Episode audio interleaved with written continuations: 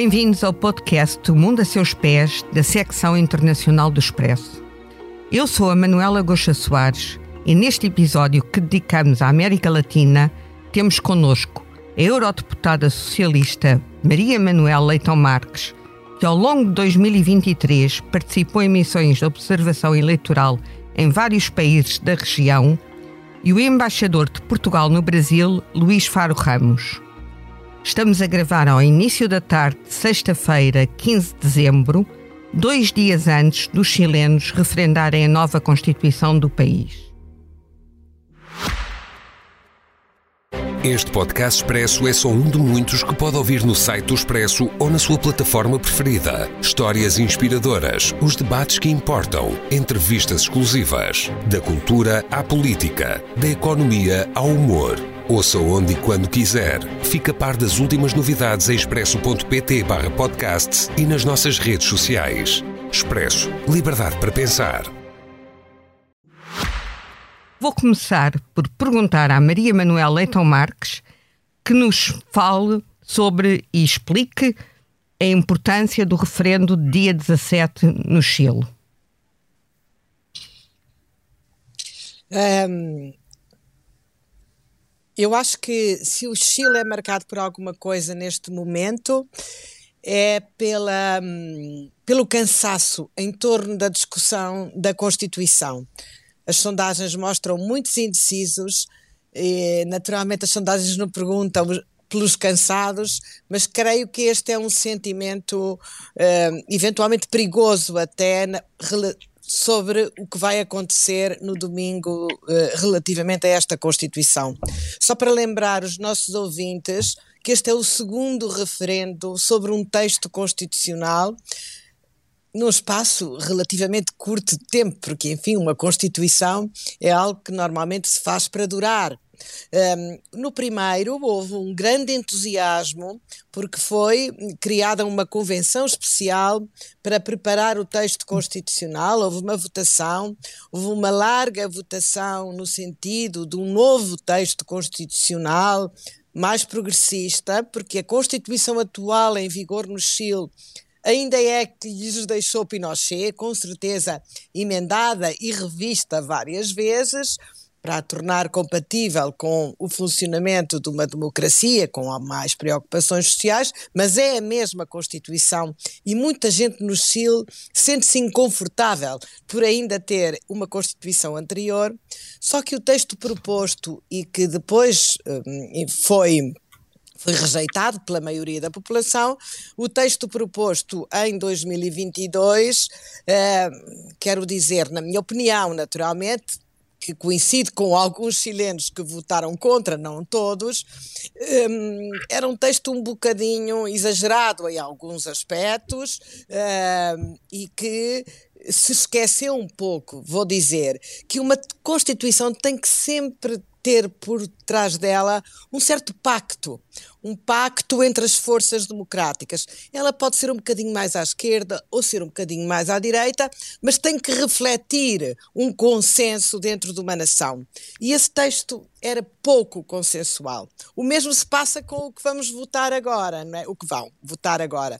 Este texto também não é nada consensual, agora exatamente no sentido oposto rejeita direitos das mulheres, rejeita o direito ao aborto, rejeita muitos valores progressistas eh, que também eh, são uh, os valores do centro-esquerda e, do centro, e até do centro-direita do Chile.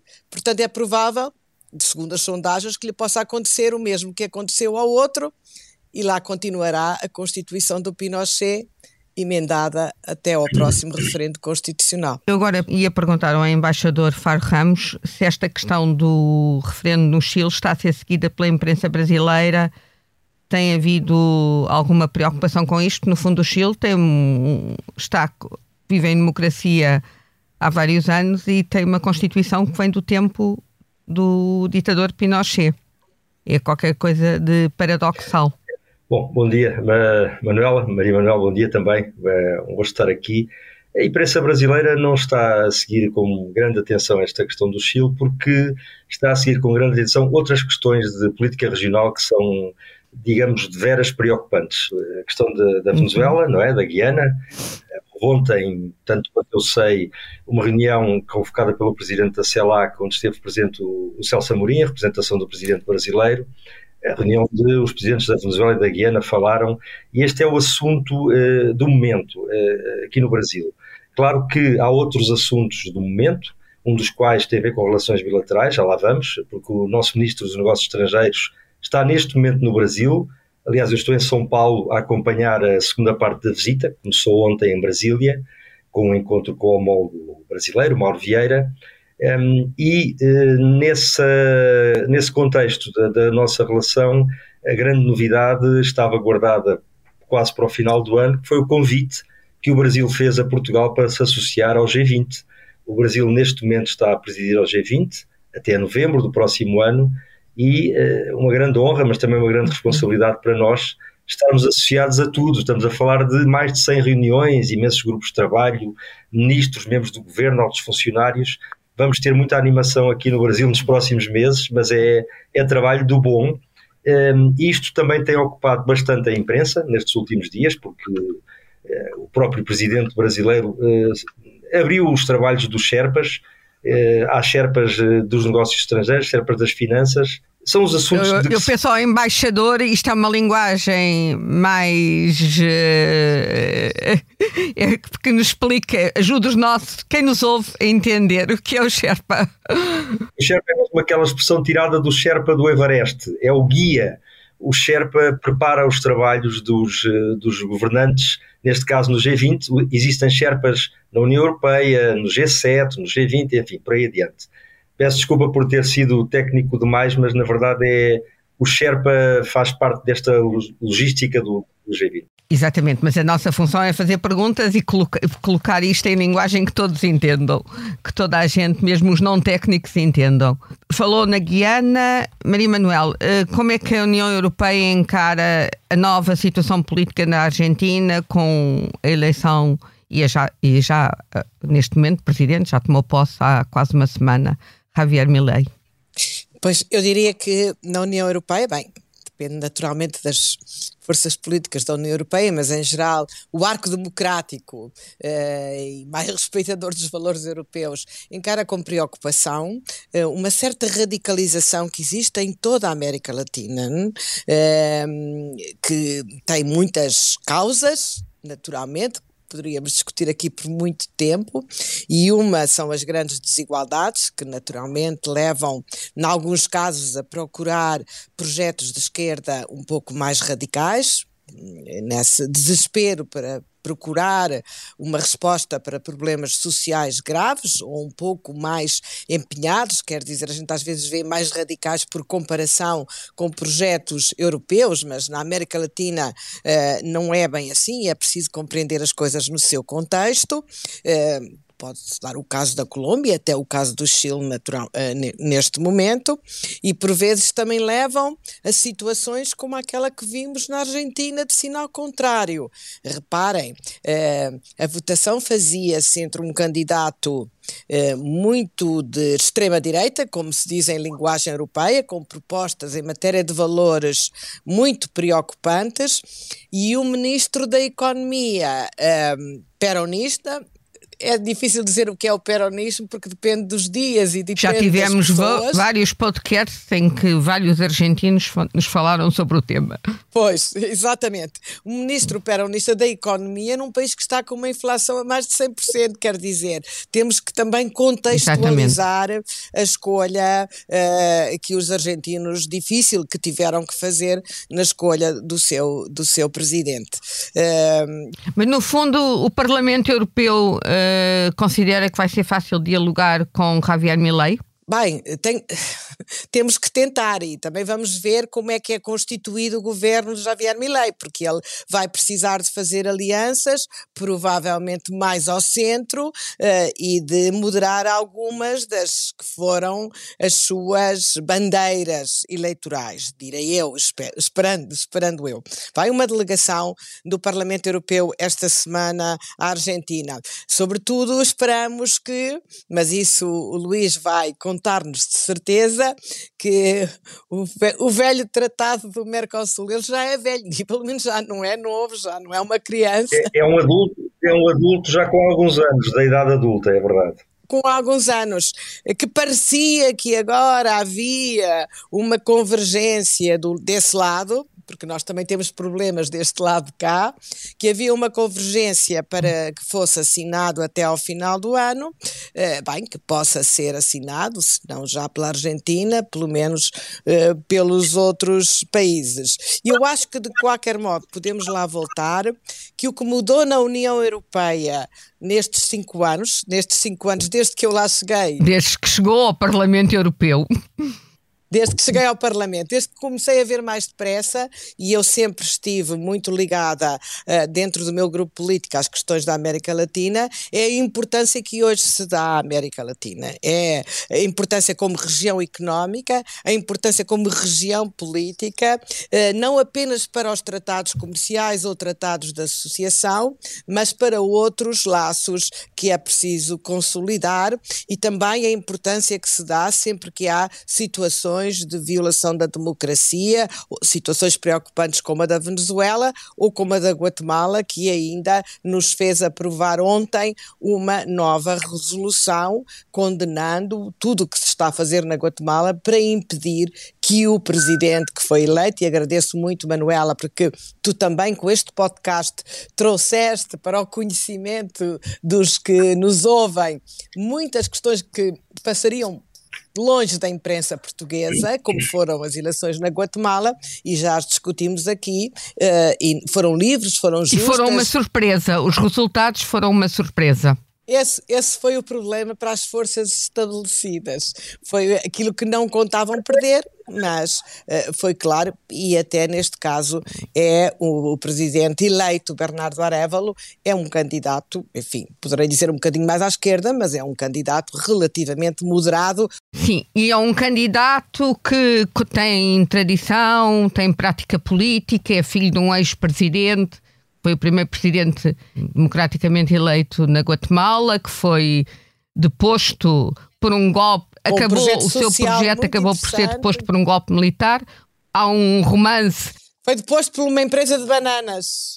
Há um romance sobre o, tudo aquilo que envolveu esse golpe de Estado, mas foi uma eleição surpreendente. Aliás, houve vários resultados surpreendentes neste, na região. Uh, da América Central e da América do Sul este ano. Agora, voltando à questão uh, do, do acordo do Tratado do Mercosul, que é um adulto que, no fundo, não se consegue autonomizar e começar a caminhar por pernas próprias. Eu pergunto ao embaixador Faro Ramos qual é, neste momento, a perspectiva do Brasil em relação a este acordo. Eu gostava de começar por dizer que o acordo do Mercosul é muito mais do que um acordo comercial. Tem implicações políticas evidentes, aliás, Maria Manuela acabou de o referir. Eh, eh, a América Latina, os países do Mercosul, para este caso, e a União Europeia são, têm muita coisa em comum e, e portanto, é, é fundamental que eh, isto consiga avançar. Já, já leva muitos anos a negociação, estávamos praticamente num ponto de conclusão, eh, do lado do Mercosul, um interesse brasileiro eh, que foi muito acentuado pelo presidente Lula e que se mantém. Embora o Brasil já não esteja na presidência do Mercosul, nós sabemos que o Paraguai, que é a atual presidência, de algum modo delegou no Brasil a continuação das negociações, o que é bom para, uh, para o Brasil, para o Mercosul, penso e também para a União Europeia, porque há uma vontade também do lado da Comissão Europeia de prosseguir até ao final. Eh, acho que temos que ser otimistas. Eh, o Brasil está bastante empenhado, eh, isso é, é evidente nas declarações públicas dos, dos responsáveis, e a janela de oportunidade parece que ainda existe durante os próximos dois, três meses, porque depois, em termos de eleições para o Parlamento Europeu, acho que a janela se fecha, mas acho que há razões para o otimismo, e aqui do lado brasileiro, segundo me dizem, há muita vontade de continuar e chegar a bom termo, com a Comissão Europeia, precisamente. Por isso é um desafio que tanto do lado europeu como do lado uh, dos países da, de, do continente sul-americano, é um, um, desafio que importa cumprir, é conseguir que este acordo comece a caminhar por si próprio.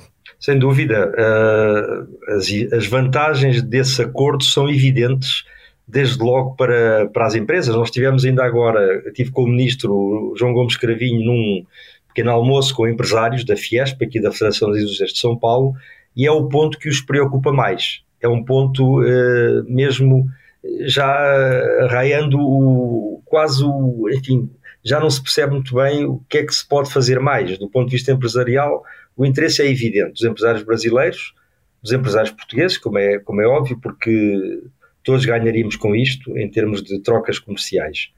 Enfim, estejamos otimistas. Eu acho que não deu certo ainda, mas poderá dar certo em breve. O embaixador eh, mencionou que este acordo é muito mais que um acordo comercial. Eu agora faço uma outra pergunta, não sobre o acordo do Mercosul, mas sobre a nossa relação com o Brasil. O Brasil é o país, a maior comunidade de imigrantes em Portugal é brasileira. Uh, partilhamos a mesma língua, ainda que com sotaques e palavras e expressões diferentes, mas partilhamos a mesma língua. Partilhamos mais do que isso. Como é que uh, a imprensa brasileira acompanha e noticia o que se passa em Portugal? Dá a mesma importância que deste lado cá nós damos ao Brasil? Bom, eh, sobre isso, Manela, há uma questão, há uma diferença de dimensão e isso reflete-se em tudo, no dia a dia também. Em no Eles são de, imprensa... o Brasil, os brasileiros são 220 milhões e há um, um continente. Exatamente. Exatamente. É o país é o país almirante da língua portuguesa, e ainda bem, porque contribui muito para a diversidade e para a riqueza da nossa língua comum. Mas deixe-me só dizer, Manela, que, por exemplo, eh, se olharmos para este ano que está a acabar, todos os anos são anos importantes nas relações entre os nossos países, não é? Porque, enfim, é uma relação única para termos a língua, mas muito mais. A comunidade brasileira em Portugal cresce a cada dia que passa. Ehm, este ano começou com chave de ouro, tomada de posse do presidente Lula, com a presença do presidente português e está a fechar com chave de ouro. Temos aqui o nosso ministro dos Estrangeiros. Fomos convidados para a presidência dos G20, que vai desenrolar ao longo de 2024. E nós estamos aqui agora na Embaixada a preparar um balanço do ano e chegámos à conclusão que uh, tivemos só em 2023 cerca de 20 visitas. Eu não sei se há muitos países, se é que há algum, que tenham este grau, esta intensidade de visitas a alto nível uh, cá e lá. Portanto, chineses no Brasil, brasileiros em Portugal. E, de facto, é, é notável. Uh, isto diz muito do, do que foi o ano de 2023. Pelo meio, uh, tivemos uma cimeira em Portugal, que foi um sucesso, um fórum económico, uma visita de Estado. Enfim, está tudo, uh, está tudo em grande intensidade e, e bem. A questão da imprensa, Bom, é evidente que a imprensa brasileira agora interessa-se mais por saber o que é que se passa com a comunidade do Brasil em Portugal. Um, obviamente que estão a seguir com muita atenção a situação política também, portanto, toda esta situação que agora existe e que vai levar a, eleições eh, no dia 10 de março, há um interesse muito grande por seguir esse, esse tópico e também pela, pela comunidade brasileira, que é, eh, penso que entre os, os registados e os ainda não registados já deverá ser superior a meio milhão de pessoas. Esses são os focos principais. Claro que também se vai falando uh, no acordo do Mercosul, mas isso são questões que têm mais a ver com a Europa, uh, a União Europeia, não só Portugal. E depois há uma série de notícias que vão aparecendo sobre aquilo que Portugal significa hoje para o Brasil a questão da segurança, a questão da E o que é que Portugal significa para o Brasil? O que é que Portugal significa? É isso? Portugal é segurança, é saúde, é, é...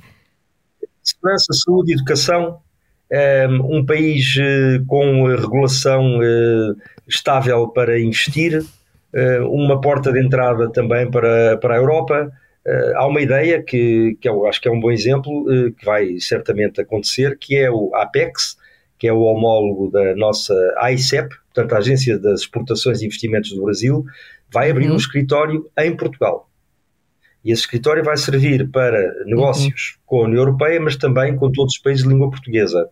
Uh, isto é uma manifestação concreta de um interesse que é cada vez maior do Brasil pelo nosso país. Por, parte, por parte dos empresários brasileiros. Exatamente. Já não é, digamos, uh, só a comunhão da língua, a parte cultural, neste momento a abrangência das áreas de interesse é, é enorme. Isso, obviamente, é uma, uma razão de grande satisfação para nós. Bem, a questão da saúde neste momento está uh, a gerar uma enorme polémica uh, na sociedade portuguesa, uh, com o caso das gêmeas brasileiras, que curiosamente eu tenho acompanhado a imprensa brasileira, que não tem praticamente dado nenhum destaque ao caso, mas na sociedade portuguesa todos sabemos que é um, é um assunto em discussão, em aberto e que ainda dará que falar e está muita coisa por esclarecer. Eu agora voltava à Maria Manuel uh, para não falarmos que, qual é, o que é que a União Europeia, uh, os países da União Europeia podem ganhar com este acordo do, do Mercosul. Um, eu gostava, primeiro, agradecer ao, ao Luís Faros Ramos o excelente trabalho que tem feito no Brasil e que eu vou acompanhando e vou vendo. Está lá há três posso. anos, o embaixador eh, Faro Ramos está em Brasília três há três anos. anos. Aliás, fez é, uma, e, quase uma declaração, fez quase contou, uma declaração de amor a Brasília nas redes sociais no dia em que se assinalavam é, três é. anos sobre a sua chegada a Brasília. Não é só pelo número de visitas, é mesmo pelo trabalho de compreensão e, e tão, tão interessante. Mas uh, queria uh, fazer dois comentários. Uh, o primeiro foi logo quando perguntaste ao, ao, embaixador se, se a questão do Chile era muito discutida no Brasil. E eu que vou muito à América Latina, uma coisa que eu aprendi durante estes anos foi que o Brasil é o Brasil. E o Brasil é uma grande potência dentro da América Latina e tem a cultura de grande potência dentro da América Latina. E quer ser uma grande potência mundial. Desde logo, como os vizinhos entendem e se esforçam por falar português, que não acontece aqui com os nossos vizinhos espanhóis. Os meus colegas espanhóis nem entendem nem se esforçam por falar português. No Brasil, naqueles países à volta, os meus colegas que eu encontro quando vou a reuniões nas eleições do Paraguai, toda a gente, não, pode falar português, desde que falo devagar nós entendemos. E tentavam falar também, à sua moda, um português comigo. É logo um sinal, na verdade, de que ali está a grande potência. Depois, o papel do Brasil quando são reuniões da América Latina, o Brasil, posso dizer assim, de certa maneira, talvez um bocadinho exagerado, despreza olimpicamente essas coisas que misturam outros países muito menos importantes do que ele. Portanto, o Brasil é grande potência eh, na América Latina. Há outros países muito interessantes que podíamos discutir e, naturalmente, há a questão do México, que é outro, é o outro lado, é virado para o outro lado, e há a Colômbia, mas o Brasil Brasil é, na verdade, a grande potência. E tem outra coisa que o embaixador referiu, que estes acordos que estamos a fazer agora, não apenas o Mercosul, o acordo com o México, o acordo com a Nova Zelândia, para dar outra parte do mundo, não são acordos puramente comerciais. São acordos de associação que introduzem outras componentes ambientais, direitos humanos, etc. Ora, isso só torna a questão mais difícil na negociação. Primeiro, torna a questão mais difícil na ratificação que temos que fazer aqui nos vários Estados-membros, mas também torna a questão mais difícil na negociação, porque um dos. No... Bem, eu sei, não é, mas temos no terreno. Temos a China que não faz acordos de associação, nem tem estas preocupações de natureza ambiental, eh, de, de, de, em matéria energética, o que naturalmente facilita as relações comerciais e uh, dificulta esta negociação em todo o lado. Eu vim do México há duas semanas e, e o acordo está está difícil de ser finalizado por duas razões. Uma que era como ao Mercosul também, que eram as compras públicas, abrir as compras públicas. E já lá vou. E a outra eram os requisitos ambientais, porque o México tem petróleo e porque o México acha tem direito, dado o seu nível de desenvolvimento e as suas exigências, de o poder usar, eh, digamos, por um período de transição mais alargado. Uh, e às vezes vamos ter que hum, ver as coisas dos dois lados com mais cuidado, não é? Porque as compras públicas, por exemplo, mesmo dentro da União Europeia, enfim, sempre que é possível, nós tentamos reservá-las para os nossos fornecedores de maior proximidade. Eu sei que é mais difícil, mas. Vamos ter eleições para o Parlamento Europeu dentro de alguns meses, no primeiro semestre de 2024, para o eleitor europeu comum, para os cidadãos que vão votar, este acordo é alguma coisa que deve ser tida em conta, que deve fazer parte das suas preocupações com que eles acham, acham que vão perder ou vão ganhar? Eu acho que o cidadão europeu, o cidadão consumidor e as empresas europeias todas vão ganhar. Os agricultores franceses vão ter que se esforçar um bocadinho. Essa é a questão do presidente, é a questão que vão ter eh, produtos que concorrem com os seus, se o acordo for assinado e entrar em vigor, provavelmente a custos mais acessíveis para os consumidores Isso, europeus. Ou seja, ou seja mais porque, baratos. porque os países de, do continente, da, da região sul-americana, são países grandes produtores de alimentos de, de, alimentos, claro. Mas isso eu, eu, eu acho, que, acho que temos que convergir aqui. A COP eh, foi esta semana e chegámos aqui a um acordo. Temos que ajudar estes países, não só estes, mas em África podemos discutir da mesma maneira, também a convergir em questões ambientais, porque muitas vezes também é uma questão de financiamento. Porque a transição ambiental tem custos, tem custos elevados, custos de, de, de, eh, de, em diferentes planos, não só no plano energético. E, portanto, provavelmente vamos ter que compensar para poder convergir uh, mais depressa para um mundo sustentável. Embaixador uh, Faro Ramos, pegando nesta questão uh, das questões ambientais que a Maria Manuel já mencionou duas vezes, nesta intervenção e numa anterior,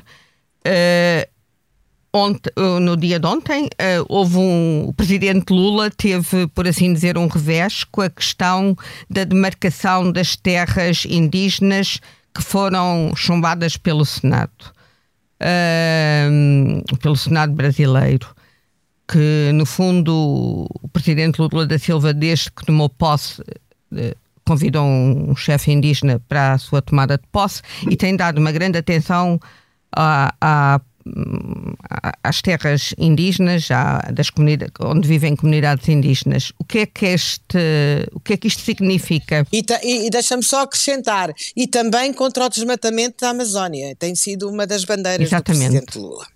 O que é que isto significa, embaixador? Quer dizer, eu, eu, na política interna brasileira, nós seguimos, obviamente, informamos e relatamos, mas nós não nos, eh, não nos pronunciamos por norma. Agora, o que posso dizer é que. Eu não, eu não, eh, peço, que, eu não peço que comente, peço que explique. Pois, a questão aqui é, é a relação de forças que existe entre os vários atores. E o, o governo tem uma determinada composição, tem um determinado número de iniciativas e prioridades mas depois há o, o, Senado e a Câmara de Deputados, e portanto, muitas vezes eh, estas coisas acabam por ser um bocadinho, como eles dizem até aqui no Brasil, eu acho uma expressão muito engraçada, desidratadas.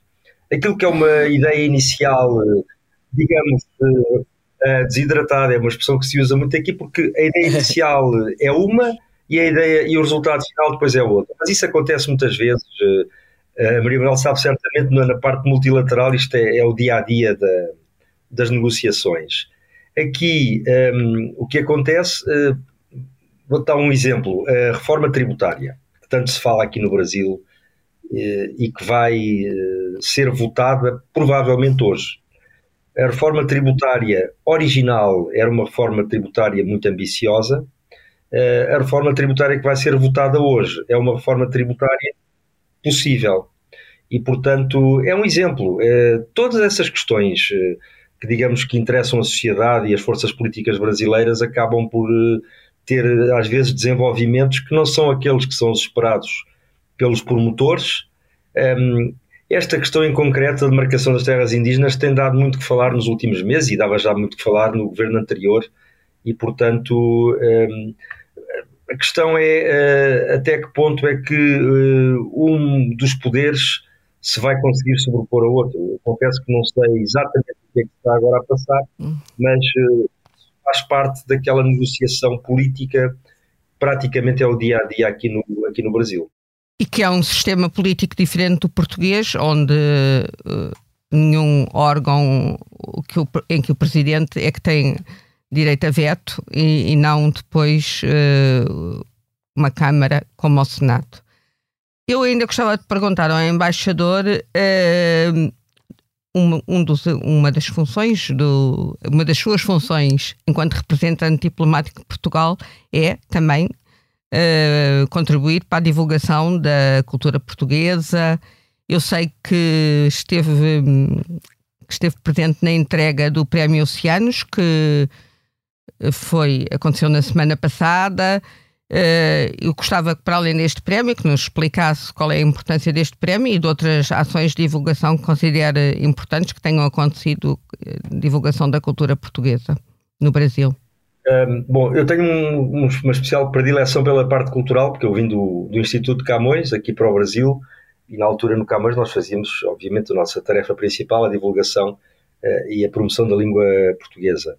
Uh, a relação cultural entre Portugal e o Brasil é fortíssima, nós uh, exportamos uh, literatura e importamos música, por exemplo. Isto é uma, é uma ideia muito genérica, mas é, é um bocadinho assim. E este ano tivemos a grande satisfação de pôr a escrita em dia com o Prémio Camões. Entregámos finalmente os prémios desde o Chico Buarque em Lisboa em abril, já entregámos também depois à Paulina Chiziana, ao Vitor Aguiar e Silva a título póstumo, porque ele entretanto faleceu, e ao Silviano Santiago, eh, representei o Ministro da Cultura agora há pouco tempo no Rio de Janeiro, nessa entrega. O Prémio Oceanos é um prémio muito importante também, eh, permeia a literatura em língua portuguesa e fui convidado a entregar o, e anunciar o vencedor na, na, na prosa. Pela primeira vez ganhou um cabo-verdiano, Joaquim Arena, com um livro interessantíssimo, que é o Passa Publicidade, se eu posso fazer, é o Siríaco e Mr. Charles, um encontro improvável entre um ex-escravo português, português, enfim, na corte de Dona Maria I e o Charles Darwin, em Cabo Verde. É um romance muito, muito interessante. E, e claro, o Prémio Oceanos contribui hum, de uma maneira muito forte para o conhecimento e o reconhecimento da literatura em língua portuguesa. E é muito importante que escritores que não sejam só de Portugal ou do Brasil ganhem o prémio. Daí o relevo deste premiado. De ter ganho uma pessoa, um, um, autor de Cabo Verde. Exatamente. Uh, mas depois há, há, muita coisa, quer dizer, nós, tudo mexe aqui na área cultural. A literatura, a música, o cinema. Um... Da era Bolsonaro, é bom que a cultura esteja assim no Brasil de novo. É, a cultura, nós temos uma ministra da cultura que é ela própria uma artista, uh, Margarete Menezes, uh, e vamos ter agora também, já agora que lembro-me sempre do G20, porque vai de facto ter uma oportunidade fantástica. No meio daquelas reuniões todas, há uma reunião também de ministros da cultura e, como não poderia deixar Isso de ser, é, uma, em Salvador é surpreendente. É verdade, na Bahia. Vai ser na Bahia, que é o, digamos, o, o grande. De onde vem a ministra da Cultura. Cultural. Exatamente. Ela deve ter tido alguma influência nessa escolha da cidade. Maria Manuel, uh, estamos a aproximar-nos do tempo que tínhamos disponível para esta gravação, à distância. Vai à Guatemala? à posse do presidente Bernardo Areval em janeiro? Não vou, mas espero que ele tome posse e que a transição para o seu novo governo se faça pacificamente. Foi para isso que votámos eh, ontem no Parlamento Europeu, foi nesse sentido. Vamos ver e espero que já agora, como este é o último podcast que vamos gravar sobre a América Latina, eh, este espero... ano, este ano. Este ano, este ano. Uh, espero que continue para o próximo ano, uh, porque na verdade a União Europeia e a América Latina é um terço dos membros das Nações Unidas. A América Latina é a região com que a União Europeia tem mais laços históricos e culturais no mundo, provavelmente, e, uhum. e eu penso que agora com a estratégia da Global Gateway, que tem que passar da estratégia para a ação, e a ação tem que ser clara e orientada e focada, e o acesso ao investimento simples de entender do lado uh, da América Latina, que possamos ter uh, no futuro relações mais próximas que passam por estes acordos, mas que passam por um trabalho conjunto em muitas outras áreas. O Luís falou da cultura, tão importante aqui, a nossa, mas também a mais hispânica. Um, falam por caminharmos juntos na regulação da transição digital, uh, com, com leis semelhantes, não quero dizer iguais, mas convergentes nos princípios, por exemplo, em matéria de inteligência artificial social e, e, e, passam também por trabalharmos juntos na transição climática eh, tão importante e onde com tantos recursos naturais a preservar que há daquele lado. Obrigada. Eu ainda quero colocar uma questão à, à Maria Manuel. A América Latina é um continente onde o nível de violência contra as mulheres é significativo. Eu sei que a questão dos direitos das mulheres é um assunto que a preocupa muito Quer fazer algum comentário sobre isto? Quero, ver, quero, quero apenas dizer que constatei ao longo deste trabalho com a América Latina, também nessa área, como elas são valentes, como as mulheres latino-americanas são valentes na luta pelos seus direitos. O que se passou no México, eh, estava lá no dia 25 de novembro, eh, a cidade do México foi ocupada por manifestações de mulheres contra a violência, há muitas organizações e há muita muita luta e há muitas mulheres conscientes, mas também há muita gente a lutar contra os direitos dela. Veja-se as declarações do uh, presidente eleito na Argentina, Milei, e veja-se o que está na votação, foi por aí que começámos, na proposta constitucional do Chile, que é um retrocesso até naquilo que já foi adquirido. Agora, Portanto, esta, este extremismo, esta, este caminho em alguns países, ou esta uh, a importância de forças de extrema-direita é muito preocupante também do ponto de vista dos direitos das mulheres. Agora, o embaixador eh, Faro Ramos, de certa forma, já deu quase uma sugestão de um presente de Natal quando falou do livro vencedor do Prémio Oceanos uh, em 2023. Eu pergunto à Maria Manuel se sugere o Tempos Duros do Vargas Llosa, que trata exatamente da Guatemala, onde participou uh, como observador eleitoral. Vou dar três dos que eu li. Somos o Esquecimento que Seremos, do Héctor Abate Facholins, acaba de ser reeditado em Portugal. É um romance de um escritor colombiano notável. Santa Evita, que é um romance muito interessante para entender o peronismo. E, e Os Tempos Duros, em homenagem ao povo da Guatemala. Para que não venham outros tempos duros. Eu agradeço aos convidados do Mundo a Seus Pés, ao embaixador Luís Faro Ramos e à eurodeputada Maria Manuel Leitão Marques a vossa participação neste podcast. Agradeço a todas as pessoas que nos acompanharam nesta viagem de balanço ao ano 2023 na América Latina e desejo a todos um bom Natal em meu nome e toda a equipa do Internacional de Expresso e da Salomé Rita conduziu esta emissão técnica e deixamos com a voz de portentosa da brasileira Simone a sua canção Então é Natal que é a nossa mensagem para todas as pessoas que acompanharam esta viagem.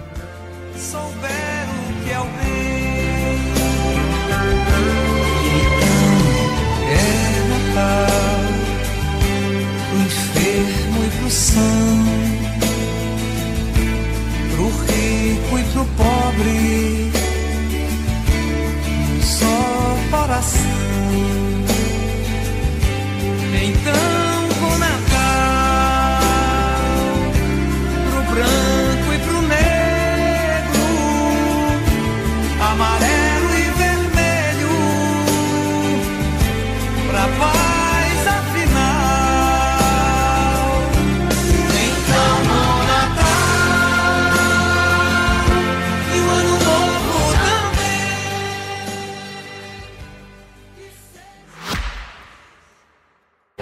podcast Expresso é só um de muitos que pode ouvir no site do Expresso ou na sua plataforma preferida. Histórias inspiradoras, os debates que importam, entrevistas exclusivas. Da cultura à política, da economia ao humor.